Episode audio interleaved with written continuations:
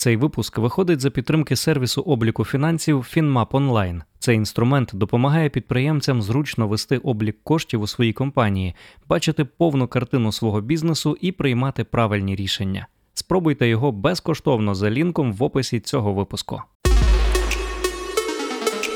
Ви слухаєте подкаст Дій, у якому підприємці діляться досвідом запуску власної справи. Якщо ви маєте мрію почати власний бізнес або шукаєте нові ідеї, послухайте ці історії, надихайтесь та дійте.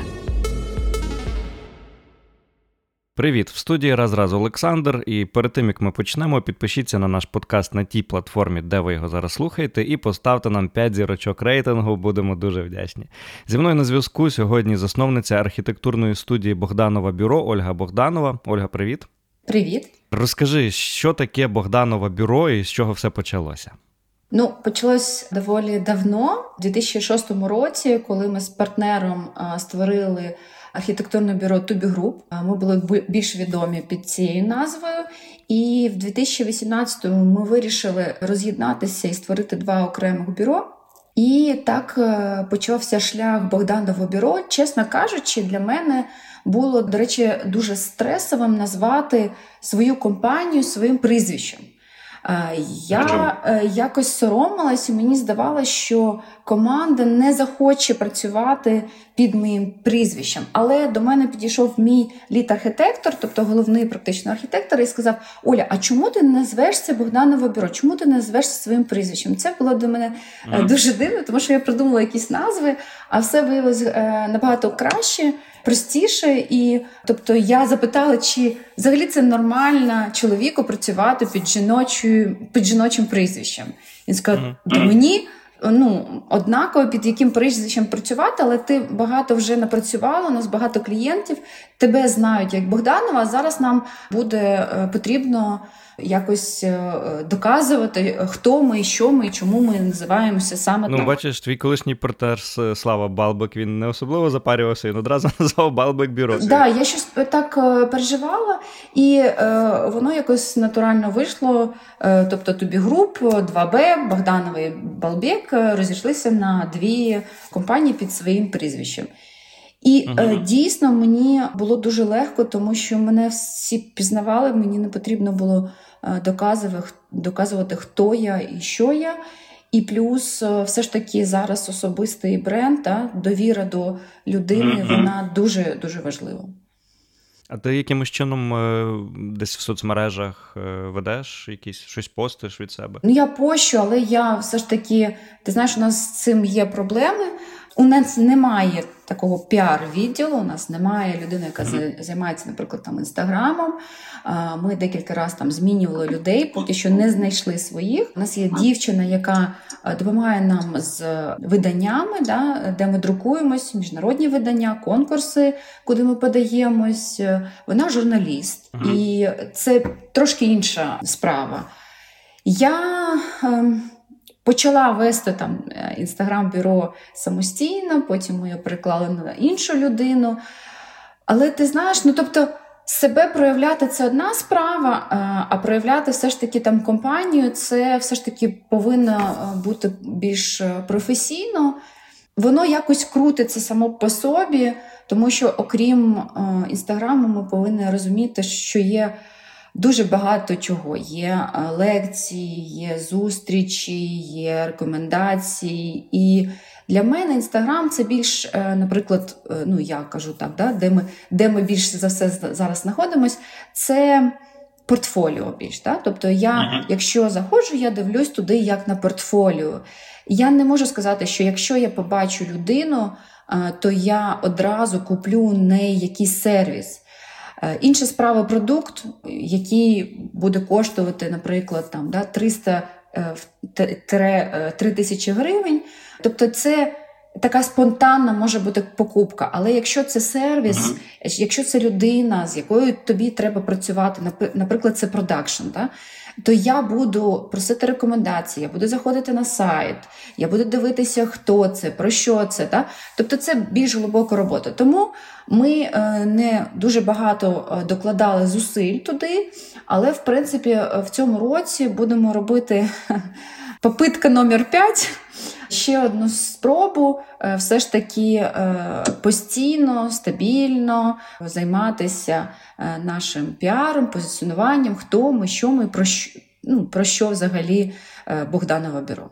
А звідки виникла така потреба? В тебе, наскільки я розумію, всі клієнти, які до цього моменту приходять, вони йдуть переважно по сарафанці, да? тобто про тебе говорять, всі тебе знають. Е, я взагалі вважала, що е, сарафанне радіо це найкращий піар. Да? В принципі, mm-hmm. реально це найкращий піар е, з точки зору позиціонування, що тобі люди довіряють. Але у людей різні смаки. І інколи у наших друзів виявляється, що їм подобаються зовсім інші речі, але вони нам довіряють. І, наприклад, ти mm. е, е, пропагандуєш. Не знаю, там, да, італійський спосіб життя, а хтось е, пропагандує скандинавський. І ти розповідаєш, як класно тусувати там на якихось вечірках, і люди з скандинавським Е, способом життя приїжджають на цю вечірку, і у них що розочарування. Тобто вони очікують, наприклад, іншого. тобто Твої розмови це твої розмови, а реально їх досвід буде інший. І нам приходиться інколи просто ламати клієнтів е, на іншу сторону. Е, я не буду казати, що це біла сторона, це чи чорна сторона. Да? Це просто інший, інше бачення. І ми їх відводимо від е, люксу. Да? Для нас е, е, ми позиціонуємо себе, до речі, як sustainable luxury. Все ж таки, ми працюємо в такому дорогому сегменті, але це дуже такий, знаєш, стриманий. І Той, хто не знає, як я кажу, тому і не потрібно, а хто знає, той зрозуміє. Тобто е, є такі позиції, які коштують дуже дорого, але ти ніколи це не зрозумієш з першого погляду. Е, якщо ти не знаєш, е, про що це, чому цей продукт. Да? І це дуже важко ламати людей. І краще, щоб вони все ж таки приходили, розуміючи, да, куди вони йдуть і що вони йдуть за за цим способом, наприклад, життя. Тоді що потрібно? Звісно, треба про це говорити більше. Е, і тоді ну, ми так. будемо отримувати клієнтів зовні, які нас, наприклад, зовсім не знають, але е, хочуть працювати саме з, е, з цією з цим способом. Цікаво. Розкажи, скільки коштує, яке мінімальне взагалі, наприклад, замовлення у вас на проект? Мінімальне замовлення 10 тисяч доларів. Ми собі поставили таку ціну, тому що mm якщо ти береш 40 квадратних метрів, або ти береш 120 квадратних метрів. Час команди, витрачений на цей проєкт, буде однаковий. Тобто тут угу. у нас в країні е, працюють від квадратних метрів, е, і виходить так, що якщо я беру 40 квадратних метрів за 10 тисяч, це виходить, що це дуже дорого. Да? А якщо я беру 120, наприклад, то це ну, нормально в нашій категорії. Приблизно. Е, тобто може таке бути навіть, що об'єкт в 120 е, квадратів ви можете зробити за 10 тисяч доларів навіть? Так, так, так. Да. Це теж залежить, ти знаєш, від завдання. Угу. Наскільки це важко, наскільки важке приміщення, наскільки швидко це треба зробити, наскільки буде задіяна команда. Тобто ми це все враховуємо. Просто все ж таки від квадратних метрів дуже важко відштовхуватись. Е, тому що це творчий процес. Я можу сказати про робоче креслення. Робоче креслення можна порахувати в квадратних метрах, тому що це вже ну, такий процес, там є, є прописані конкретні задачі, і ти просто йдеш один, два, три, чотири, що тобі механічна така робота. Але от творчу mm. частину є. Важко порахувати. Інколи наші проекти стрибають вниз, в мінус. Інколи ми заробляємо більше, ніж ми очікували, наприклад. І це постійний пошук такого прорахунку, да, який буде угу. більш е, точніший. То, напевно, біль усіх архітектурних бюро, з ким би ви не говорили, всі розповідають, що буває таке, що мінус заходимо, буває таке, що щось заробляємо. Але цікаво, от як е, стартували? Ви ж коли стартували, ви тоді не були ще відомими. Чи вже на той час у вас була якась е, тусовка, яка вас знала? Да. тобто е, в 2006-му ми стартували студентами. В принципі, ми всі працювали з третього курсу, тобто ми були трошки вже коли закінчували досвідчені в якихось там моментах. Да, У нас були вже свої mm-hmm. клієнти.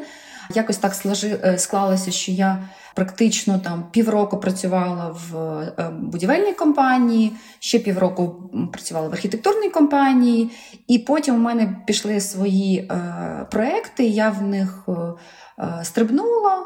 І е, це, в принципі, найкраща практика, коли ти пізнаєш це вже в процесі. так?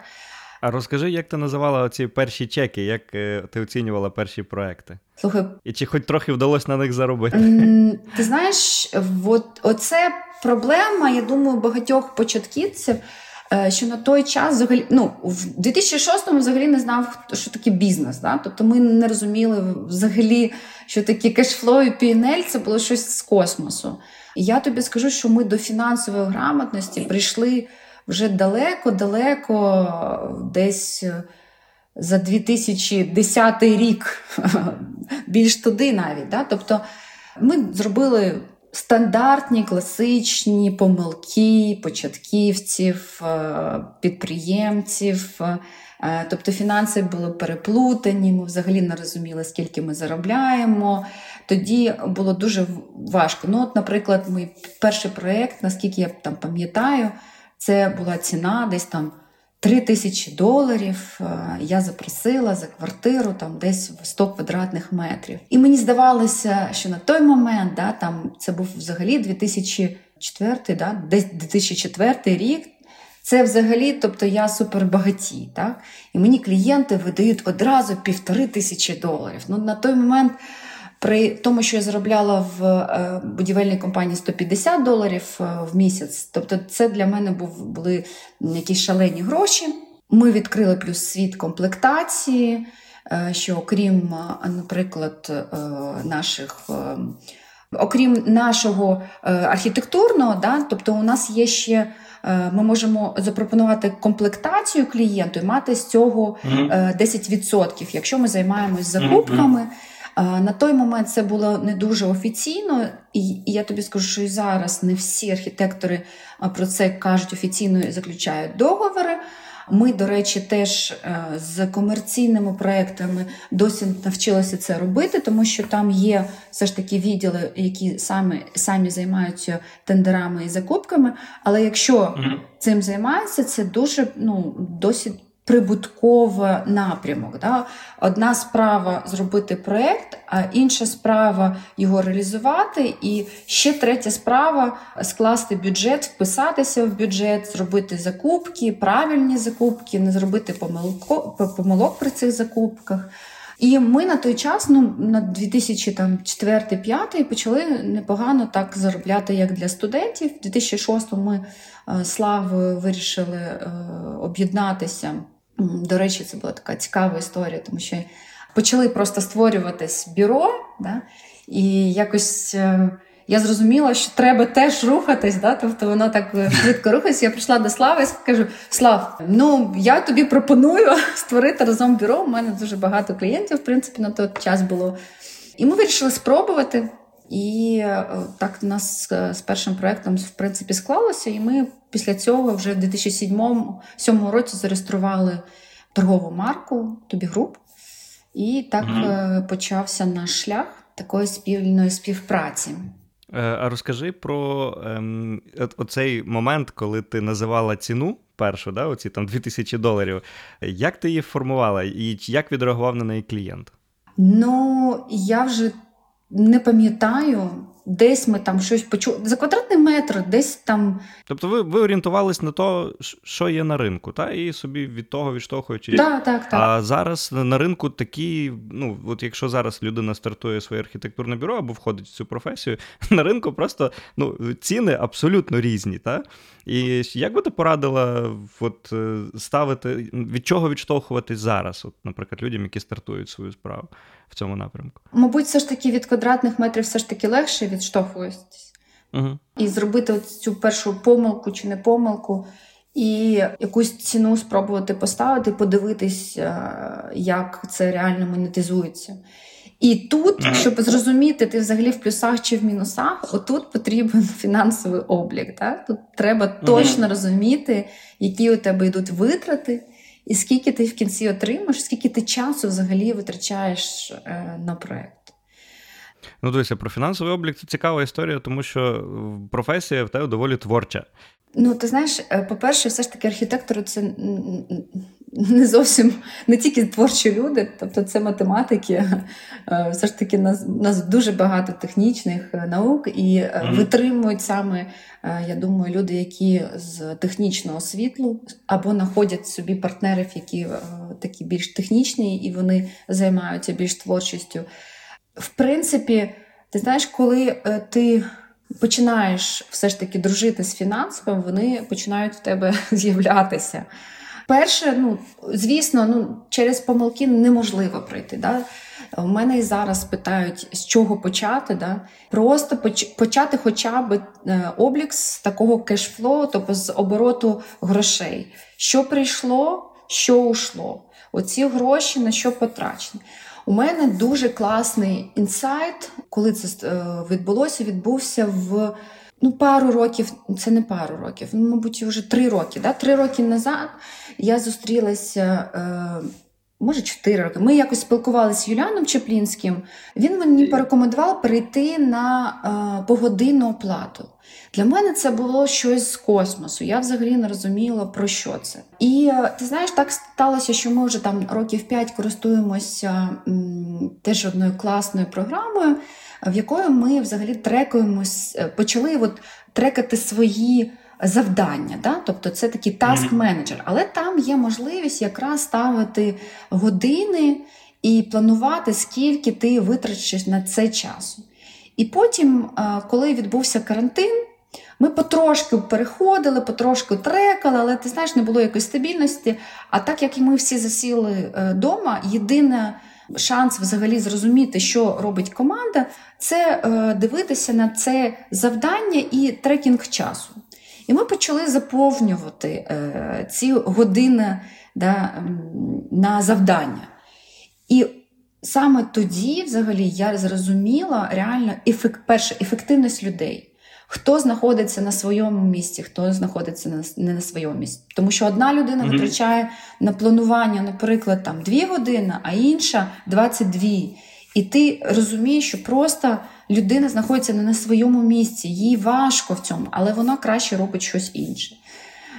І е, коли ти повністю ми перейшли на години е, часи такі, да, то нам от одразу легше було враховувати собівартість затрат. До того ми це mm-hmm. почали робити. Е, ще з е, в тобі груп ми почали це робити як процент. Наприклад, ти витратив, у тебе є, ти ведеш там три проекти, і ти е, пишеш, що 30% ти витратив на цей процес, там 20% на цей процес, да, і 50% на цей. Але виявили, що психологічно деякі проекти займають в тебе 2 години, а емоційно здається, що це 50% 50% твого часу. uh І коли ти трекаєш реально години, е, то це виявляється ну, взагалі по-іншому. Тобто всі казали, Оля, ну чого, навіщо тобі от знати оце? Це дуже, до речі, цікаво. Ти потім, коли робиш аналітику взагалі по годинах, як ти бачиш, де це е, вузькі місця, де е, треба щось змінити. Я тобі скажу, це постійний процес такого самодосконалення. Ми постійно знаходимося в цьому процесі пошуку вузьких місць, і угу. де ми можемо зробити швидше, де ми можемо зробити краще, де нам треба витрачати дійсно більше часу, і нам не вистачає в творчості, де, де нам треба витрачати менше часу, і це більш-менш щось схоже вже на такі реальні бізнес-процеси. Тому що, якщо це ти не якщо ти молодий і ти береш гроші від клієнтів, витрачаєш їх, потім е, береш інших клієнтів, отримуєш інші mm-hmm. гроші. Ти взагалі знаходишся е, в постійному, знаєш, як там ці картки кредитні. В постійному касовому розриві. А ти цього не відчуваєш. У тебе mm-hmm. його нібито і немає. Ти ж постійно отримуєш гроші, але скільки ти реально заробляєш, ти не знаєш. І ти, як в цьому кредиті, е, кредиті, знаєш, у тебе є там 200 тисяч гривень постійного кредиту, і ти його береш, береш, береш, а потім щось прийшло, і ти нібито погасив, а потім знову береш, береш. І ти не розумієш, mm-hmm. скільки це заробляє. І це емоційно дуже в якийсь момент це стає важко. Коли ти починаєш, і ти на творчому такому подиху, ти тебе всі класно, і ти е, твоя ціль не заробляти, а взагалі е, все ж таки проявити себе, зрозуміти, що це. Саме то, чим ти хочеш займатися, ти просто знаходиш своїх клієнтів, ти в такому розпалі, все супер. А потім через роки три ти розумієш, ну якось хочеться зрозуміти взагалі на якому ти світі знаходиться. І починається така маленька депресія. І отут це класний момент, ти починаєш шукати, де ж все-таки знаходяться гроші. Але може це не всім потрібно. Я знаю, що є люди, які цим не хочуть займатися, їм класно так жити, і вони про це не думають. Але коли я почала розуміти, скільки ми заробляємо, де ми втрачаємо, мені реально е, спокійніше знати, скільки я втрачаю, наприклад, чим mm-hmm. знаходитися в такому невідінні. Дивися, а коли в тебе виникла потреба трошки підтягнути знання, от, ну, власне, фінансову грамотність, та? Е, з чого ти почала? Ти до когось знайшла собі якогось ментора, можливо, якусь літературу почала читати по цьому? А ти знаєш, оце у мене був такий кризис якраз е, в 2016-17 році. Ще ми створили компанію Простір 86 е, дизайн-платформу. Ми робили міжнародні виставки. Ми зробили, до речі, сім міжнародних виставок: три у Парижі, три у Ітховіні і одну в Мілані до всіх наших е, коронних історій. І саме з цим бізнесом, з цим напрямом мені було дуже важко зрозуміти взагалі, що робиться, тому що ми вкладали, вкладали і не отримували грошей. Mm-hmm. І тоді я почала трошки навчатися. Да? І коли у тебе є постійний цей да, кредитна картка, і ти постійно фінансовий поток, то ти не сильно вникаєш в процеси. Ну, є, є, да, все добре. А коли тобі дійсно не вистачає, ти в такому постійному банкрутстві знаходишся, то ти починаєш вже розкладати. Тоді я пішла на якісь там курси перші, я вже не пам'ятаю, якісь там да, теж були про фінанси. Потім е, я пішла взагалі прийшла з партнерства, такий теж класний дуже курс. Дуже реально рекомендую, якщо там потрібно буде скину, е, що таке взагалі партнерство, з чого воно складається, да, і які обов'язки у партнерів. Це дуже класно, тому що ми теж наробили дуже багато помилок. Якщо б я знав раніше, да, можливо, я б не допустив цих помилок. Але ну, все одно я вважаю, що свій досвід, досвід це найкращий досвід. І всі помилки, які ми робимо, ми обов'язково потрібно нам проходити в житті.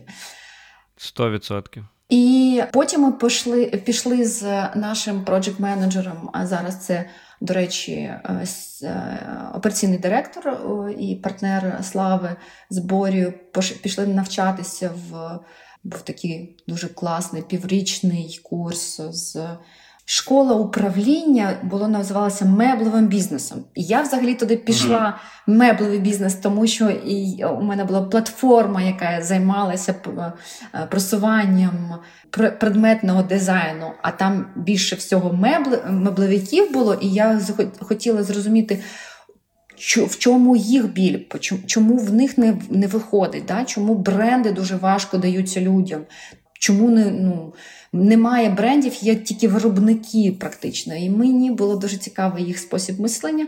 Але так як ми поспілкувалися, виявилося, що це така програма, знаєш, MBA адаптована під меблевиків, і вона, в принципі, дуже цікава ну, для людей з е, любої професії.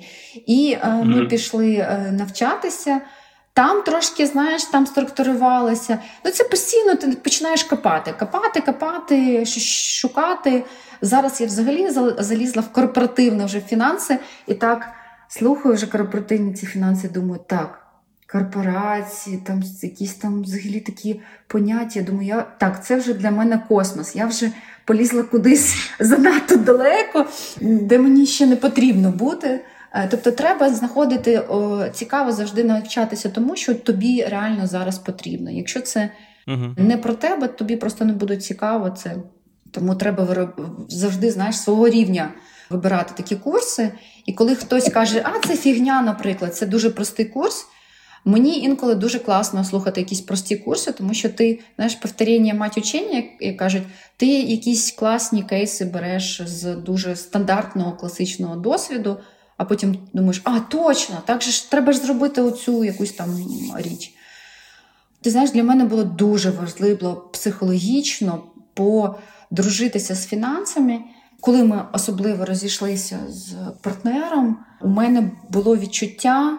А якщо я не зможу, а якщо у мене не вийде, знаєш, там вже ми ми вже побудували, ми вже багато про що пройшли. У нас були люди, тобто у нас і SEO, SEO е, операційний COO, та і операційний директор, і бухгалтер, і фінансист, і все все вже працює. І як це я знову там буду це починати? З одного боку було дуже круто зменшитись і і mm-hmm. робити знаєш, маленькі помилки, і чи не робити ці помилки вже на маленькому бюро. А з іншого боку, було дуже страшно, і мені здавалось, а а якщо у мене не вийде взагалі? А якщо у мене не вийде, а якщо для мене до мене не прийдуть клієнти? А якщо там щось, і у мене було стільки, якщо. І я реально просто, ну я думаю, що все ж таки я трошки потрудилася. Да? Тобто я зробила такі зусилля і дуже багато процесів е, структурували і підтягнули. І після цього у мене з'явилася знаєш, якась така дуже гордість за себе. І це дуже потрібно для кожної людини. Ну, це був виклик величезний для тебе. Навіть вже маючи досвід. Досвід це одна справа, коли у тебе продовжується один бізнес, а інша справа, коли ти виходиш з великої компанії, тому що все ж таки, ну тобто, у нас була можливість продовжити нашу велику справу разом. Да? І тобто, це моє теж особисте там да, е, питання. Я все ж таки сказала, що я, ну, наприклад, да, е, все ж таки піду окремо. Да? Нам дійсно двом повинно розвиватися в тому, що ми робимо краще і проявляти себе самостійно. От. І це дуже страшно просто виходити і починати спочатку. знаєш. Оце страшно.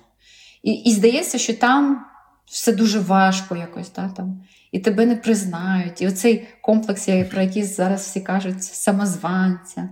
І дуже важливо собі щось е, доказати, що ти можеш, що у тебе виходить. А як ти думаєш, от е, з твого досвіду зараз, коли ти все наново починала, питання фінансів, воно було одним із ключових, чи треба було робити якісь інші процеси? Шукати клієнтів, не знаю, набирати людей? Є мої проекти, які продовжувались, да, і потім клієнти вже почали рекомендувати конкретно, наприклад, мене. Але фінанси для мене це була наприклад, ну це вузьке горлашко, да, де де я розуміла, mm-hmm. що я не розумію щось.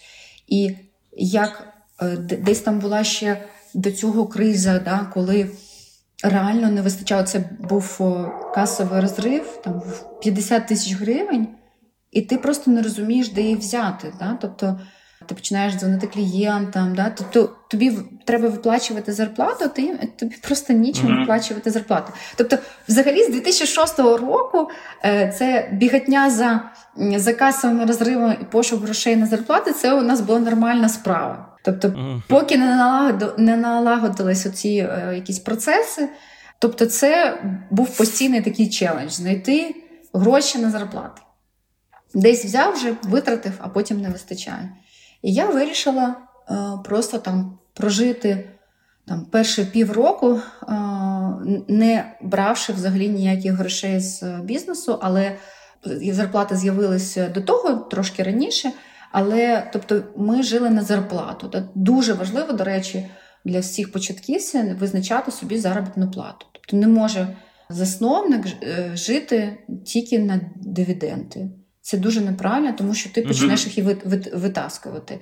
Е, тобто треба визначити з зарплатою. Окей, ти розумієш, що перші там півроку я готова жити, наприклад, там не знаю, ну давайте про реальні ціни казати на там на 20 тисяч гривень. Ти починаєш все, 20 тисяч гривень це моя мінімальна зарплата. І ти розумієш, окей, у тебе ж є баланс, ти бачиш, що у тебе є трошки грошей. Потім ти вирішуєш, чи ти береш ці там гроші, які ти вже заробив, да, і чи ти там їх залишаєш в бізнесі, реінвестуєш, купуєш якісь там комп'ютери, не знаю, там в якийсь там піар, може, вкладаєш. До речі, ми ніколи не вкладали в піар, а в цьому році створили такий фонд на на піар. І будемо будемо е, робити якісь все ж таки стратегію, як ми е, далі будемо просуватися. Договорю про оцей да, оберт грошей.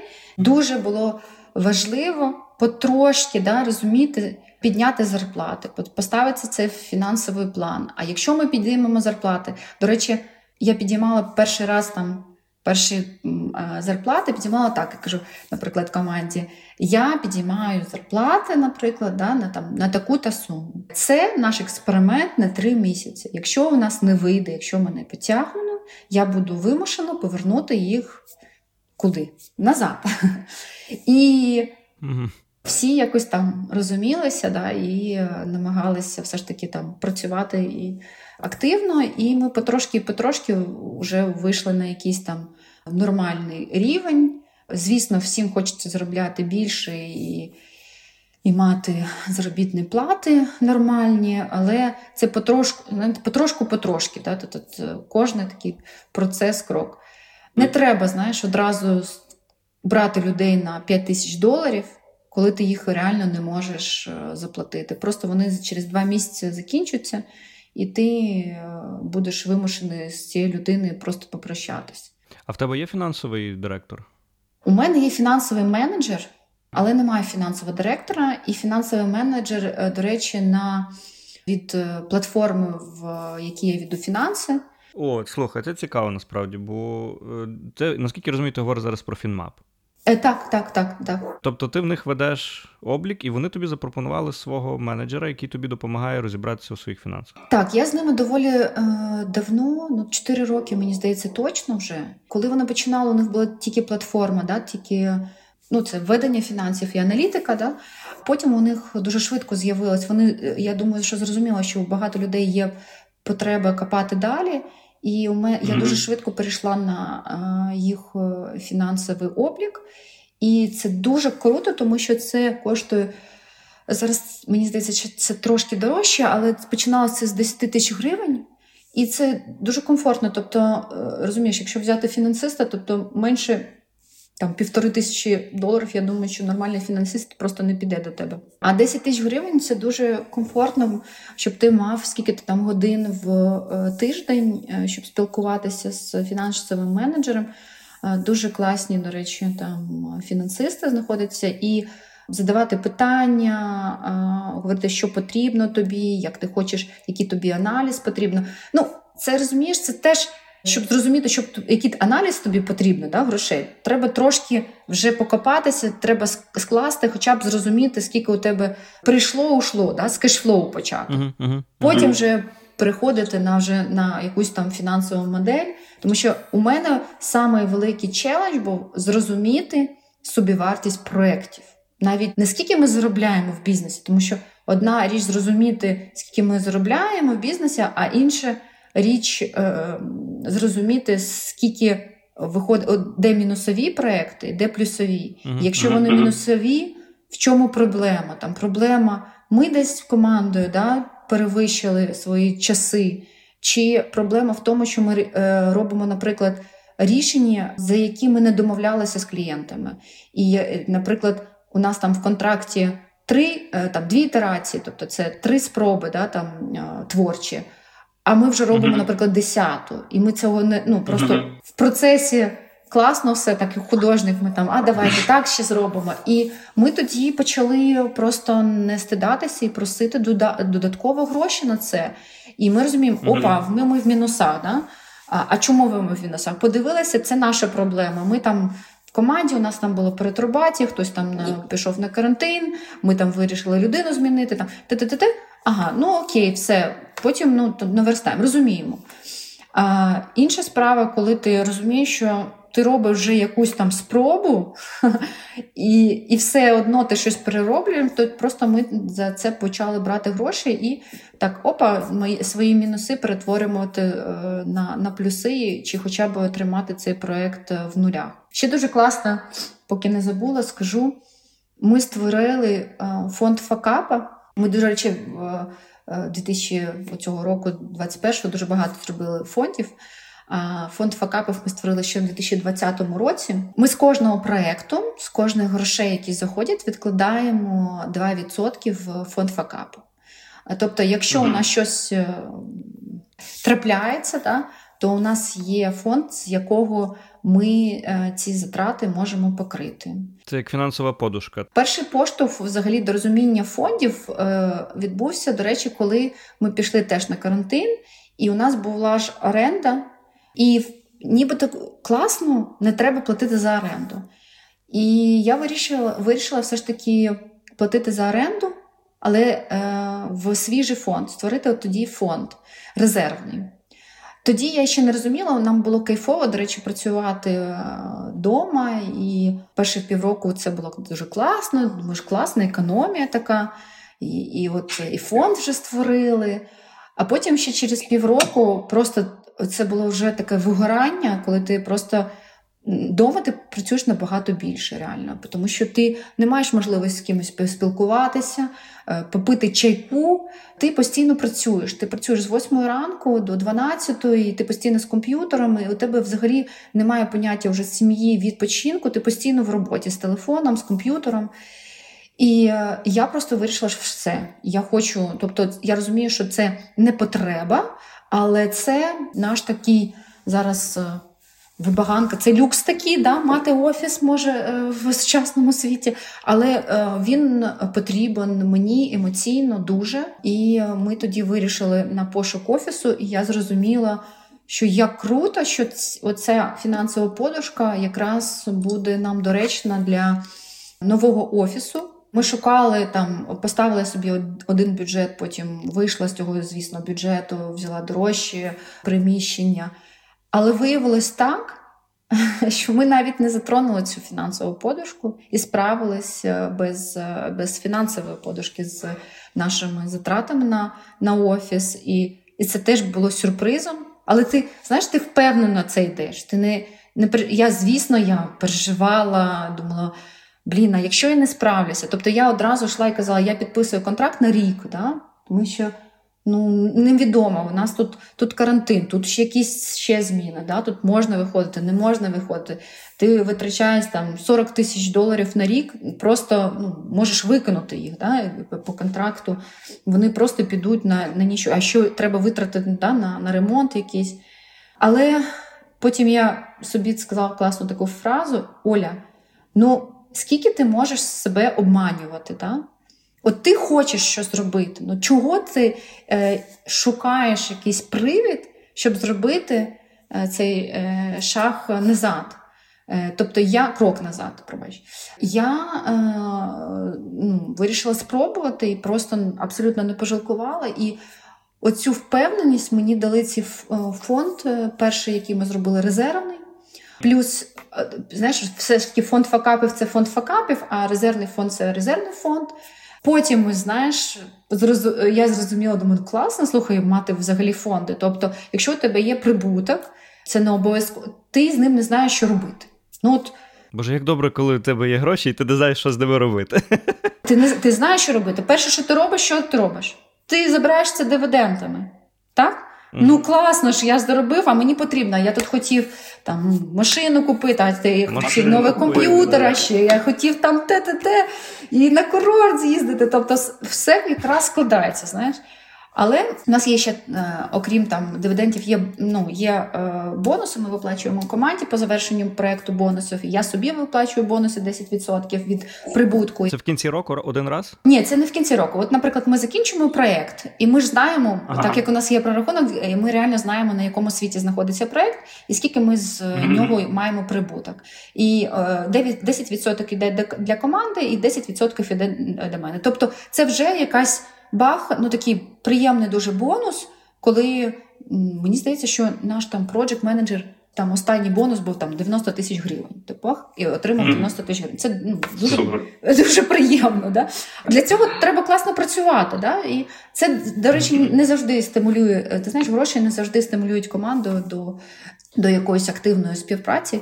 Тобто гроші це не завжди мотивація. Але сама сама система нарахування цих бонусів, всі ці історії, вони до тебе прийшли, власне, коли ти почала навчатися фінансовій грамотності, і це можна сказати стало таким певним поворотним моментом та, в твоєму бізнесі. Я ти знаєш, там своя творчість. А якщо ми зробимо так, а якщо ми зробимо так, так, я постійно експериментую. Е, от е, ми е, в грудні чи в листопаді 2001, ну ну от буквально да, тут три місяці, зробили фонд ще, наприклад, піар, да, і трошки раніше до того ми ще розробили фонд розвитку. Що таке фонд розвитку?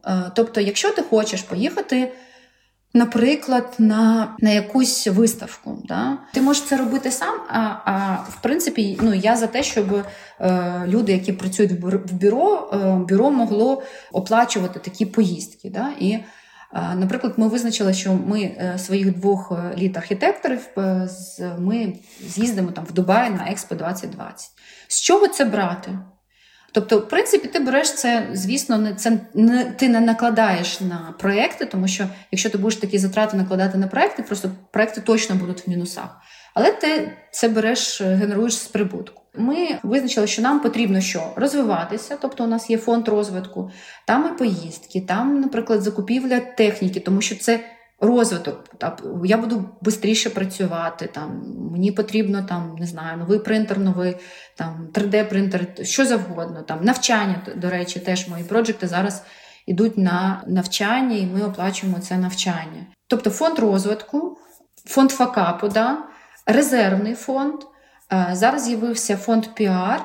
Якщо не помиляюсь, це, це, мабуть, е, все, бо я могла щось там щось якийсь створити фонд. Ти розкладаєш вже, бачиш, що там, наприклад, якщо у тебе є 100%, то вже під, тобто по 10% від 100%, вже 50%, ну тобто ми визначили, що це 10% там, наприклад, від е, прибутку.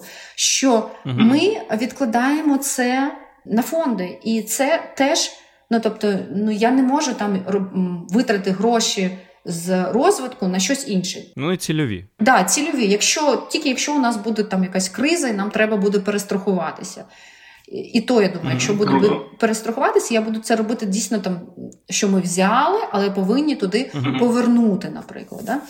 І ти розумієш, що от реально гроші там залишаються, наприклад, остаток. От тут ти вже можеш вирішувати, хочеш ти в їх щось класти, Хочеш ти їх, наприклад, е, якось там, не знаю, там роздати ще як бонуси, забрати дивідендами. Mm-hmm. Тобто ти вже виріш, і ти конкретно вже розумієш, що тільки оцей відсоток, реально, це це, це, це от прибуток, да? це гроші, якими ти можеш е, оперувати. Класний інсайт навіть для особистих фінансів, коли ти там, отримуєш зарплату на руки. Да? От Багатьох людей таке є, що отримав зарплату і вона кудись зникла.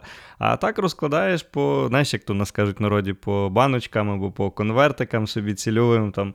А і ти класно, розкладаєш? якщо ти щось. Так, я в мене, наприклад, є така штука, от е, цей резервний фонд, та подушка. Я завжди її зразу конвертую в долари. Тому що якщо ти її конвертуєш в долари, ну причому, що в такі е, паперові долари, а не десь там на рахунку, тобі значно важче їх потратити. Тобі треба йти їх міняти. Знаєш, це вже такий трохи, ну, вже десь такий бар'єр, і ну, насправді дуже сильно допомагає відкладати. Там на щось інше відкладаєш так само окремо в конвертики там собі, і воно чи в якісь окремі рахунки, воно реально класно класно працює для мене. Ти знаєш, я не навчилася досі, тобто не не те, що навчилася, не зробила досі порядок в особистих грошах. Є там, наприклад, заробітна плата, да? тобто, в принципі, там на якісь там базові потребності тобі вистачає, да? а далі, от досі у мене якісь е, покупки, щось вони спонтанні. Ну, без того нікуди, це це факт. Треба себе іноді радувати. На щастя, я можу собі це поки дозволити, так так собі вести з грошами. Але я думаю, що це дійсно це і в особистих фінансах це дуже важливо, це дуже круто розуміти, де де ти є, і оце фінансову подушку. Е, боже, я б всім рекомендувала реально створювати, тому що ти не знаєш, як може скластися завтра. І... Добре, давай ще трішки повернемося до питання партнерства. Воно ключове і воно дуже важливе для багатьох людей. І в тебе тут е, досвід величезний. Розкажи, які основні інсайти ти дізналася, які би ти справді, е, якби знала, то вони би трішки змінили хід твоєї кар'єри. Ну, по-перше, це прописані домовленості. Да, Як ти uh бачиш, наприклад, ну, на 10 років, я думаю, що все одно кожні 10 років треба треба переглядати. Да? Наприклад, там, да? ну, можна да, на, в сучасному світі може навіть навіть і 5 років. Якщо у тебе з'являються діти, да, і ти вимушений іти там в декретну відпустку. Чи буде, наприклад, як це буде, наприклад, впливати на твої фінанси, на твоє партнерство? Чи будеш ти отримувати заробітну плату, чи будеш ти отримувати дивіденди, чи може ти не будеш отримувати заробітну плату, але все ж таки будеш продовжувати отримувати дивіденди? Е, як розподіляється, наприклад, да, там, хто на себе бере які е, відповідальність за що? Тому що відповідати mm-hmm. одночасно двом людям за одні ті ж е, речі це супер-супер неправильно, реально, тому що просто це. Може бути і тобто ти або довіряєш, або не довіряєш. Тобто треба розподілити це не обов'язково, що ти будеш все життя за це відповідати. Наприклад, хто хто відповідає за фінанси? Так? Окей, угу. ти чи я. Тобто, це не означає, що ти в них не вникаєш. Да? Тобто, але ти, це твоє обов'язок. Наприклад, ти потім ти віддаєш, ти береш, наприклад, фінансовий менеджер чи фінансовий директор, і віддаєш це, ці обов'язки цій людині. Скільки обов'язок бере кожен з партнерів на себе? Що залишається, наприклад, незмінно, в яких моментах партнери потрібно, щоб приймали участь ну, постійно? Е, неважливо, вони знаходяться в операційній діяльності чи не знаходяться, і е, які не дуже важливі, які можна буде з часом, наприклад, перекласти на інших людей. Це дуже теж важливо. Я не не виключаю, що є, що можливо, да, двом партнерам-спеціалістам дуже важко, тому що вони дуже багато дублюють. У них однакові знання, і вони дублюють один одного. Я не виключаю, що такі ну, партнерства можуть бути успішними. В принципі, я не вважаю, що наше партнерство не успішне. Тобто, все одно 12 років це. Це не два роки, да? але оцей бардак в відповідальності за щось він створює такі трошки напруження. Напруження, да. І коли особливо, особливо ти з жінкою, все ж таки ми не в Швеції живемо, да? тобто у нас чоловіки не йдуть в декрет, а я ем, з першою дитиною пішла аж, мені здається, на 4 місяці в декрет, з другою дитиною mm-hmm. на 6 місяців, а з третьою дитиною на місяців 7 чи 8. Да? Тобто я випадаю, я все одно випадаю mm-hmm. з процесу. І мені здається, що от коли ти це про це не говориш, а ви випасти ти не можеш не тільки за декретною відпусткою. У тебе може щось трапуватись по здоров'ю. Да? Це не не означає, що ти ну, там, поганий партнер, наприклад. А тобі ніхто і не каже, що ти поганий партнер. Просто ти собі одразу відчуваєш. Знаєш, я не допрацьовую. Mm-hmm. Може, нас так якось неправильно трошки навчали в дитинстві. Знаєш, дуже якісь ми відповідальні. Але і грошей не беремо ні за що. Таке теж буває. Це е, теж процес, з яким ми боролися. Коли хочеться щось зробити е, для клієнта, і ти кажеш, та ми це зробимо безкоштовно. Слава дуже багато Можете не платити нам взагалі. Да, да, да, спери... Сперечалися. У нас був, знаєш, такі. У нас, е, ну тобто, у нас був великий офіс останній, і у нас стояв е, тенісний стіл, і він займав дуже багато площі 36 квадратних метрів. Тут такий великий стіл був. Ну, те, ну щоб в нього грати, він займає ну там між колонами 6 на 6 36 квадратних метрів. Mm-hmm. І це такий, не знаєш, самий е, дорогий співробітник. І я весь час mm-hmm. боролася за те, що що він займає дуже багато місця, ну тобто і нераціонально використовується. Оце класно, коли одна людина, наприклад, більш, наприклад, раціональна, а інша більш творча і каже: ну. Ну, чого все повинно бути раціональним, да? але тут треба вже вже зважувати в грошах. Можеш ти собі цю ірраціональність е, дозволити, в принципі.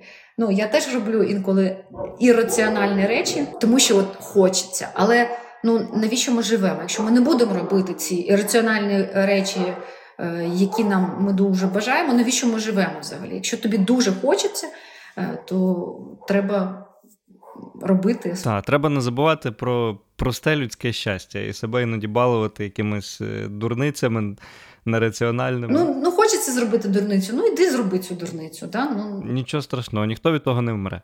І наостанок е, питання традиційне: куди рухається зараз цей ринок, і що би ти порадила тим людям, які зараз е, планують заходити в цей ринок? Можливо, ти бачиш якісь тренди цікаві. Ну, я думаю, що ринок росте. Е, Давай так, у нас є архітектура і дизайн. Це може бути два окремі напрямки. Архітектура це все таки більш е, будівлі, да, там багатоповерховки, які це де теж дуже оце реально дуже такий прибутковий, мені здається, напрямок. Тут великі проекти, великі площі, великі гроші. Там є потреба реально в класних архітекторах. Е, на ринку їх дуже мало. І як ти бачиш, якісної архітектури теж мало там є куди розвиватися. Що стосується невеликих якихось дизайн-бюро, які можуть займатися теж невеликою архітектурою, тут ринок доволі плотний. У нас е, е, більш 10 тисяч практикуючих архітекторів на Україну, може і більше. Це просто які за там. Вони не те, що зареєстровані, але є в базі, наприклад, дому інтер'єру. Тобто, якщо є 10 тисяч практикуючих архітекторів, то доволі такий насичений ринок. Є в нашій е, у нас квартири, наприклад, е, вони здаються абсолютно голі, тому всі в принципі, на ближчий час будуть вимушені брати дизайнера, щоб їх е, створити. Да? Тому що особисто просто зробити ремонт дуже важко. Е, в Європі квартири здаються в готові, тобто ти маєш санвузол, кухню, наприклад, там паркет, ти можеш заїхати і поставити ліжко і вже жити. Це дуже класно. Я би хотіла, щоб, до речі, такий ринок розвивався були готові все ж таки квартири, і не витрачати свій час, гроші на якісь речі, які тобі не потрібно, тому що дуже багато людям не потрібен дизайн. І я думаю, що це дуже класно. Є декілька компаній, які займаються цим там стандартними дизайнами, це чи не знаю, дизайн якийсь там не підключай. Е, як це називається? Коли ти обираєш е, приблизно стиль, в якому ти хочеш, і тобі mm-hmm. кажуть, що це буде коштувати стільки. Вони тобі роблять під ключ все. Тобто ти просто не запарюєшся цим. Це це класний бізнес. Так? Тобто, треба, якщо ти хочеш створювати бізнес, то треба робити, е, дивитись на системні якісь речі. Речі, які ти можеш повторювати. Якщо у тебе кожен проект індивідуальний, це більш ну, важко да, зробити якусь бізнес-модель, тому що ти робиш постійні помилки, у тебе постійні плюси, плюси, мінуси. Якщо ти mm-hmm. про системність, Ну, дивись, що ти можеш чи, чи продавати, чи якийсь сервіс, чи консультацію, яка тебе постійно може тобі постійно приносити цю, скажімо так, гроші. Якщо ми кажемо про творчість, да, і хочеться розвиватися все ж таки більше в творчості, то треба дивитися, в чому е, виділятися. Тому що, якщо ми робимо такий аналіз, е, я багато де мене запрошують там конкурси журі, дуже багато стандартних проєктів, які один від одного не відрізняються. Тобто однакове абсолютно мислення. І просто побачив в Пінтересті, просто побачив десь е, і починаєш повторюватись. Е, окей, тоді кажи, що це от ми робимо у такому стилі, да, проєкт це коштує під ключ стікети. І просто я нічого нового не вигадую, не претендуй на якийсь там да, творчий шлях. Це мій бізнес. Якщо ти кажеш про творчість, то треба робити якісь класні челенджі для самого себе. І щось спробувати, якісь е, нові е, не знаю, шляхи, нові там для для себе просто ставити нові, нову планку. Тому що ну, дуже важко, до речі, от для мене це такий челендж. Тобто, окей, структурувалися, да, на цьому зробила акцент у 2021 році. Чому, що ми будемо робити у 2022 році? Да? Окей, ми будемо, що у нас є е, що налагоджувати там в наших процесах, це безкінечно. Але які челенджі реально ми для себе ставимо? І зараз у нас таке основне питання, які Е, наші челенджі, не тільки мої, да, команди, в принципі, тому що команда повинна горіти е, тим, що вона робить. І що таке круте, ми зробимо там, наприклад, у 2022 році. Тобто я рекомендую просто от всім початківцям просто визначити, що вони зроблять круте для себе, для країни, для не знаю, для е, дизайну, для архітектури, якийсь прорив. Дуже класно робити, от я би в цьому році, проекти концептуальні для себе. Як ти це бачиш? Як ти бачиш цей світ, як ти бачиш архітектуру, як ти бачиш інтер'єр, ти особисто, наприклад, чи твоя команда особиста, незалежно від клієнтів, що б ти хотів взагалі ну, показати, чи твій, ну, чи, чи можеш ти створити класний е, щось проривний, якийсь е, віжуал, да? воно інше по-іншому, наприклад. Е, Ми робили для себе, так, наприклад, трендбуки. Про що ми для се- самі для себе, наприклад, да? це теж клас. Це нас веде трошки, але оцей прорив ну, для творчих людей це дуже необхідно. Інакше, інакше ти загинаєшся і думаєш, зразу впадаєш в депресію. Як ми казали е, з Марком, е, якраз я слухала його підкаст на Дій. Ми з ним спілкувалися, що починається екзистенціальна криза. А чого ти досяг? А що ну, ти будеш робити далі? Да? Тобто, мабуть, для творчих людей все ж таки важливо постійно ставити собі таку планку вперед. То правда, з тими екзистенційними кризами не зациклюйтесь на них, бо то Перший раз зробити. почула в рік на рік на півроку назад, що це взагалі таке, і що таке існує. І може це воно, а може це не воно, не знаю. Круто. Оль, я тобі дуже вдячний. Дуже цікавий випуск вийшов. Нагадаю, що з нами на зв'язку була засновниця архітектурної студії Богданова Бюро Ольга Богданова. Всім приємного дня і почуємось. Класно, дякую тобі. Цей випуск вийшов за підтримки сервісу обліку фінансів Фінмап Online.